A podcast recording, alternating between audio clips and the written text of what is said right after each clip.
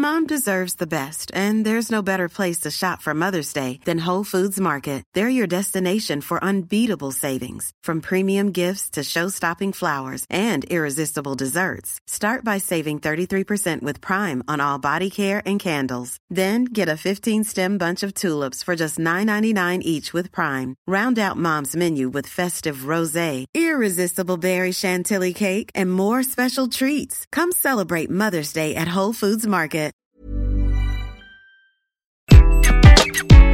Bonjour, dans cet épisode, je vais répondre à la question suivante. Faut-il être faillot pour réussir sa carrière?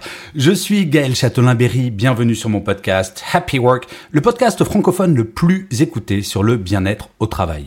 N'hésitez surtout pas à vous abonner sur votre plateforme préférée, cela vous prend deux secondes, cela me fait très plaisir, mais surtout, cela va faire en sorte que Happy Work durera encore très longtemps. Donc par avance, merci. Alors, faut-il être faillot pour réussir? J'entends souvent cette question.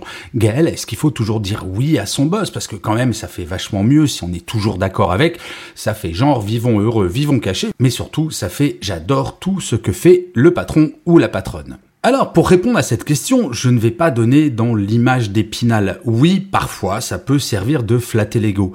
Mais toute la question est de savoir est-ce que c'est dans l'intérêt de l'entreprise et même dans l'intérêt du manager? Avoir un faillot dans son équipe, ok, c'est super sympa parce que la personne ne fait pas de vagues, la personne vous fait des compliments.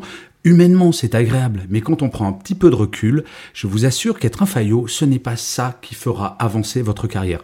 Moi-même, je n'ai jamais été un rebelle, comme on dit, mais par contre, je disais ce que je pense. Et dire ce que l'on pense, je crois que cela fait partie de ce que l'on attend d'un bon collaborateur ou d'une bonne collaboratrice. J'ai été manager pendant un peu plus de 20 ans, et très franchement, quand quelqu'un est systématiquement un faillot, à un moment, mais ça saoule. C'est absolument incroyable comme on se dit mais c'est pas possible, cette personne doit avoir une opinion à un moment. Elle ne peut pas être toujours d'accord avec moi.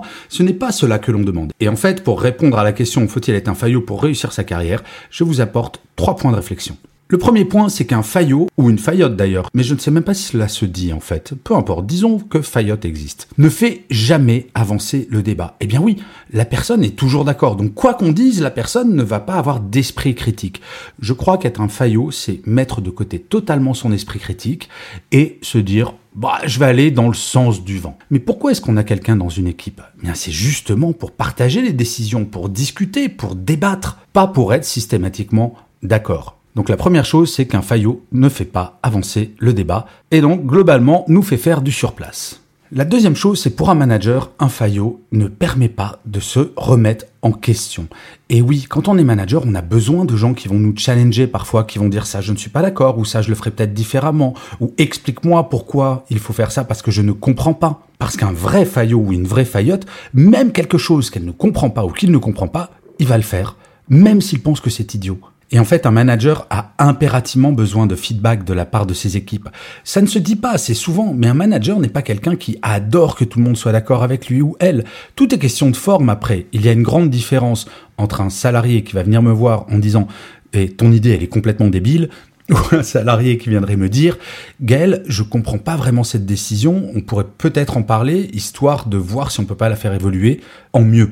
Le Fayot, lui, ne va faire ni l'un ni l'autre ni fond, ni forme, juste il est toujours d'accord. Et cette remise en question du manager, c'est ça qui lui permet de progresser, d'évoluer dans son rôle et dans ses réflexions. Et comme le dit le proverbe africain, seul on va plus vite, à plusieurs on va plus loin. Avoir un faillot dans son équipe, c'est se priver d'énergie et donc on va moins loin. Et enfin, le troisième point, qui n'est pas le moins important, un faillot ne fait pas son métier. Et oui, un collaborateur ou une collaboratrice est censé être expert dans son métier. Et être expert, eh bien cela suppose qu'elle en sait plus que le manager sur son territoire, sur son expertise. Et être expert, c'est avoir des opinions, c'est pouvoir challenger des décisions, c'est pouvoir discuter avec le manager de ce qu'il faudrait faire ou ce qu'il ne faudrait pas faire. Avoir un faillot dans son équipe, eh bien, c'est avoir un expert qui ni son rôle d'expert, puisqu'en fait, quoi que dise le manager ou la manageuse, il ou elle va être d'accord. Eh bien, ce n'est pas faire son métier. Oui, je l'affirme haut et fort, un faillot, en fait, c'est quelqu'un qui va être un pouce-crayon, ce que l'on appelle un pouce-crayon. Donc, le faillot peut faire bien son métier, correctement, sur le papier, mais en tout cas, ne remplira pas l'entièreté de son rôle. Donc, je vous le dis, si vous êtes manager, ne tombez pas dans la facilité du faillot, parce que oui, gérer un faillot, c'est facile, bien sûr, par rapport à des têtes de pioche qui seraient sans arrêt en opposition ou qui challengeraient en permanence. Il y a ce juste milieu qui fait qu'avoir une équipe qui est capable de challenger, qui est capable de poser des questions, qui est capable de participer à la décision en donnant leur opinion d'experts, ça, c'est le vrai bonheur de manager d'une équipe. Donc vous l'aurez compris, je crois que pour faire carrière, il ne faut pas être faillot, car je vous le dis en tant qu'ancien manager, un faillot est quelqu'un qui va finir par disparaître. On se dit, ok, la personne fait le taf, c'est cool, mais je vais pas la faire progresser parce qu'elle n'a pas l'envergure de faire autre chose. Si vous êtes faillot, en fait, vous allez tomber dans le ventre mou de l'équipe, vous allez être une quantité négligeable, alors que si parfois vous faites preuve d'esprit critique, c'est là où on va voir vos compétences, vos qualités et surtout votre volonté de faire avancer les choses et d'y participer. Le faillot est un démissionnaire rien de plus. Je vous remercie mille fois d'avoir écouté cet épisode de Happy Work ou de l'avoir regardé si vous êtes sur YouTube. N'hésitez surtout pas à mettre des pouces levés, à mettre des étoiles, à mettre des commentaires, à partager cet épisode sur vos réseaux si jamais vous l'avez aimé. C'est comme cela que Happy Work durera très longtemps et comme je le disais en introduction, ça me fait super plaisir. Je vous dis rendez-vous à demain et d'ici là, plus que jamais les amis, prenez soin de vous. Salut